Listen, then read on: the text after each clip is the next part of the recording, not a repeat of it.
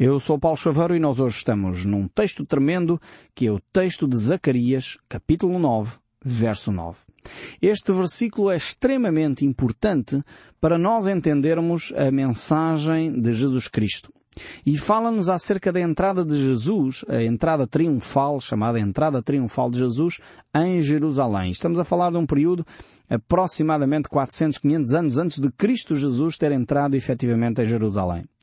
Zacarias aqui vai descrever esse momento, vai trazer à nossa reflexão uh, esse, essa perspectiva da entrada do Salvador na cidade de Jerusalém. E vejam como ele descreve com uma exatidão uh, tremenda uh, esse episódio da vida de Jesus. Verso nove do capítulo nove do livro de Zacarias, quatrocentos a quinhentos anos antes de Jesus Cristo ter entrado na cidade de Jerusalém. Diz assim: "Alegra-te muito, ó filha de Sião, exulta, ó filha de Jerusalém, aí vem o teu rei, justo e salvador, ó justo e vitorioso, humilde, montado em jumento, num jumentinho, cria de jumento." Então temos aqui a descrição de Zacarias daquilo que ocorre no Evangelho de São Mateus, capítulo vinte e um, uh, e verificamos exatamente essa, essa entrada triunfal de Jesus na cidade de Jerusalém. Uh, realmente Zacarias está a citar uh, o livro de Zacarias e, começando a leitura no verso dois, diz assim: "E da aldeia", isto é, palavras do Senhor Jesus Cristo, "que aí está diante de vós, e logo achareis presa uma jumenta e com ela um jumentinho. Desprendei-o e trazei-mos. E se alguém vos disser alguma coisa, respondei-lhe que o Senhor precisa dele, e logo os enviará." Ora, isso aconteceu para que se cumprisse o que fora dito por intermédio do profeta. Estamos a falar do profeta Zacarias. "Dizia, ó filha de Sião, eis aí vem o teu rei humilde, montado em jumento, num jumentinho cria de animal de carga." Temos aqui esta citação uh, que Mateus faz do livro de Zacarias, mas já no último programa eu perguntei se estavam atentos à leitura uh, e se perceberam a diferença entre Mateus e o, o próprio profeta Zacarias. Há uh, uma omissão da parte de Mateus. Uh, e eu creio que não é por acaso que Mateus omite uma palavra ou duas palavras aqui quando ele faz a citação do profeta Zacarias. Creio sinceramente que toda a Bíblia é inspirada, e quando acontece um fenómeno como este aqui, em que Mateus neste caso está a citar Zacarias e utiliza parte da, da profecia, parte das palavras, não utiliza outras, claramente Deus está-nos a querer ensinar alguma coisa. Uh, e creio sinceramente que uh, aqui o que Deus está a querer ensinar é que Ele estava a destinar Jesus Cristo, ou tinha trazido Jesus Cristo na sua primeira vinda, mas não ainda uh, na sua segunda vinda. Porquê? Porque Zacarias fala que este rei é justo e vitorioso, é uma, uma possível tradução para esta palavra justo e salvador, porque claramente Jesus Cristo é justo e salvador ainda hoje, mas naquele momento Jesus não estava a entrar na cidade de Jerusalém para estabelecer o seu reino, para estabelecer o seu reino de justiça e de vitória sobre os romanos. Jesus não estava a fazer isso naquela altura. E por isso mesmo, ele então utiliza só parte da profecia, dizendo que ele entrava em Jerusalém, mas entrava como um rei humilde, um rei que, e de facto, vinha não só para reinar, mas reinar com humildade. E reinar, essencialmente, nos nossos corações, não para estabelecer o seu reino, como nós vamos ver uh, de algum tempo a esta parte, quando ele estabelecer efetivamente o seu reino entre nós. Então, por um lado, uh, esta entrada triunfal foi uma manifestação, ao mesmo tempo, uh, popular. Uh, o povo envolve-se nesta entrada triunfal de Jesus Cristo. Mas poderíamos dizer, comparando com as entradas triunfais, só para comparar eventualmente, até com César, o, o imperador romano, a entrada de Jesus é uma entrada relativamente pobre. Não é assim uma entrada tão triunfal uh, como na realidade ele vai fazer quando entrar uh, em Jerusalém como o rei vitorioso, o rei que uh, efetivamente vai estabelecer o seu reino. vemos que, no fundo, quem cantava e quem saudava Jesus na sua entrada triunfal eram crianças que cantavam, e por isso Jesus entrou na cidade sentado num jumento também. Normalmente os reis sentavam-se em cavalos brancos, era um símbolo de vitória. Por isso mesmo Jesus não entrou na cidade montado num cavalo branco. Por um lado, um rei que sentava num jumento era um rei de alguma forma humilde, era um rei que estava em tempo de paz e não um rei em tempo de guerra. O cavalo branco era símbolo de guerra, símbolo de vitória e de conquista, e Jesus Cristo não veio na sua primeira vinda com essa atitude. Não veio com essa motivação, não veio com esse objetivo. Por isso Mateus aqui eh, omite intencionalmente eh, a vinda do rei justo e vitorioso, porque ele vai entrar em Jerusalém, não nessa, nesse papel, mas ele vai entrar em Jerusalém como alguém que vem para reinar no coração de cada um de nós. Uh, e vamos ver que, por um lado, encontramos Jesus Cristo uh, a estabelecer a sua, o seu reino humilde, mas com autoridade. E isso encontramos vários flashes aqui nesta, neste episódio aqui, nestes dias que se seguem, nestes momentos que se seguem à entrada triunfal de Jesus em Jerusalém, flashes em que a própria população reconhece a autoridade de Jesus Cristo. No entanto, Jesus Cristo, apesar de ser reconhecido com autoridade, com, uh, e, e quer os sacerdotes, quer os fariseus, quer o povo em geral, percebe a autoridade de Jesus Cristo, uh, no entanto verificamos que ele vem em forma humilde. E vem humilde porque ele é assim, o seu caráter é manso e humilde. Por isso Jesus diz a cada um de nós para nós aprendermos dele, que é manso e humilde de coração. Então ele entra nesta cidade de uma forma humilde, em Jerusalém, e temos então Zacarias uh, e Mateus uh, este aspecto da entrada de Jesus Cristo, em que Mateus omite o facto de Jesus Cristo entrar como um justo vitorioso. Mas, no entanto, uh, percebemos que a afirmação de Mateus é bastante colada, bastante igual a, aos aspectos que nós encontramos na profecia de Zacarias. E porquê? Porque na realidade Cristo não vinha para estabelecer o seu reino messiânico, não vinha para estabelecer o seu reino de paz efetiva, em que ele vai ser o rei que vai governar todas as nações, mas vinha sim para uh, governar, para reinar nos nossos corações, para permitir estabelecer o seu reino na sua e na minha vida. Esta é a grande diferença entre a profecia de Zacarias e a profecia de Mateus. Creio sinceramente que o que ocorreu com Zacarias é o comum, comum a ocorrer uh, com outros profetas, em que a maioria dos profetas não se apercebe da distinção entre a primeira vinda de Jesus e a segunda vinda de Jesus. Uh, vemos que isso ocorre com frequência na maioria dos profetas. Vemos mesmo Isaías a fazer essa situação, a ter essa situação nos seus escritos. Por um lado encontramos Isaías a dizer uh, porque assim diz o alto e o sublime, o que habita na eternidade, o qual tem de nome de santo, e refere-se ao Senhor Todo-Poderoso que estabelece o seu reino na humanidade. E depois vemos em Isaías cinquenta e três uh, a descrição do servo sofredor, daquele que veio para uh, se entregar a si mesmo. Uh, e creio que o profeta Isaías, assim como Zacarias e todos os outros profetas que falam de Jesus Cristo, não conseguem vislumbrar a distinção entre a primeira vinda de Jesus e a segunda vinda de Jesus. Aliás, os próprios discípulos de Jesus, quando veem Jesus Cristo entrar na cidade de Jerusalém, pensam que é a altura em que Jesus Cristo vai estabelecer o seu reino efetivo. E por isso alguns começam logo a negociar, a pedir, bem, Senhor, dá-me o lugar direito no teu reino, o outro esquerdo, e queriam começar já a medir forças. Vejam como o coração do homem é terrível. Até mesmo dos grandes apóstolos. Ainda não tinham percebido que Jesus Cristo não vinha para estabelecer o seu reino como justo vitorioso, mas simplesmente ele tinha entrado em Jerusalém como humilde e manso, que veio para salvar a humanidade. Realmente nós, seres humanos, somos um, um mistério, e realmente a nossa percepção do poder, da autoridade, não tem nada a ver com o poder e a autoridade que Cristo confere ao ser humano, que Cristo quer ver nos nossos corações.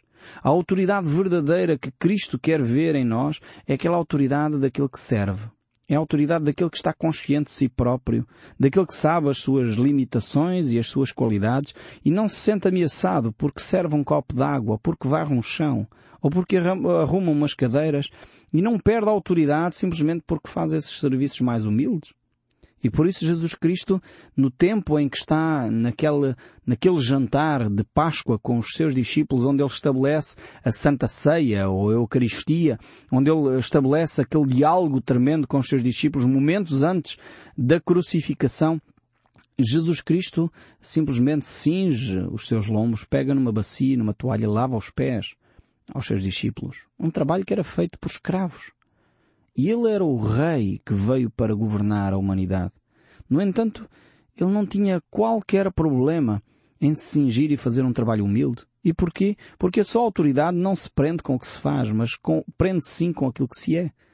E Jesus Cristo era completamente livre para poder declarar aos grandes líderes religiosos da época, ao líder político da altura ou ao juiz como Pilatos, a tua autoridade não é nada se do alto não te vier. E poderia dizer aos líderes religiosos, vocês são hipócritas, porque põem sobre o povo um jugo que vocês mesmos não querem levar. Quanta religiosidade vazia, quando nós não percebemos aquilo que vai no nosso íntimo e no nosso coração. O homem só é verdadeiramente livre, como dizia Jesus, quando conhecer a verdade. E por isso conhecereis a verdade e a verdade vos libertará. É tremendo quando nós conhecemos a verdade a respeito de nós mesmos. Começando por aí. Quando nós percebemos quem somos, e aquilo que Deus fez por nós, nós podemos tornar-nos livres e não ter medo de sermos quem somos. Não termos medo e por isso não precisamos de andar com máscaras, não precisamos de ser hipócritas, não precisamos de nos esconder de ninguém, porque somos verdadeiramente livres quando conhecemos aquilo que somos. Quando percebemos porque reagimos como reagimos. Quando percebemos porque é que nos irrita determinada, determinada atitude. E quando conhecemos a verdade, então somos verdadeiramente livres. Não só em relação a nós, mas também em relação a Deus. Quando conhecemos a verdade em respeito a Deus, deixamos de estar subjugados sobre o poder da superstição, o poder da tradição, o poder dos rituais e das cerimónias e passamos a viver uma fé verdadeira e livre de cerimónias, livre de rituais, livre de pragas e maldições e passamos a viver uma espiritualidade próxima de Deus, onde percebemos que Deus nos toca com a sua graça e com a sua misericórdia. E não é porque alguém disse que tem um mau olhado, ou que temos um quebranto, ou que temos não sei o quê, que vivemos atormentados. Porque, de acordo com as palavras de Jesus, estamos na mão de Deus. E se estamos na mão de Deus, podemos estar confiantes. Isto estou a citar o Evangelho de São João, capítulo dez. E realmente precisamos de entender a nossa posição em Cristo Jesus. Somos filhos amados de Deus. Deus nos ama a tal ponto que entregou o seu Filho por si e por mim. Então não precisamos mais viver com essa atitude de coitadinhos, de desgraçados, de pessoas que são malfadadas e que vivem numa lamúria constante para entendermos a nossa posição em Cristo Jesus. Conhecereis a verdade e a verdade vos libertará. Só que os discípulos de Jesus não tinham percebido esta realidade. Eles pensavam que Jesus vinha para estabelecer o seu reino. Os profetas não tinham entendido esta realidade, mas hoje nós temos a consciência, as condições para perceber que este servo, o sofredor de Isaías cinquenta e três, veio para entregar a sua vida por nós, para que nós pudéssemos experimentar a paz de Deus que excede todo o entendimento. E essa paz de Deus guarda os nossos corações. Por isso Jesus Cristo veio sentado num jumento e não num cavalo branco.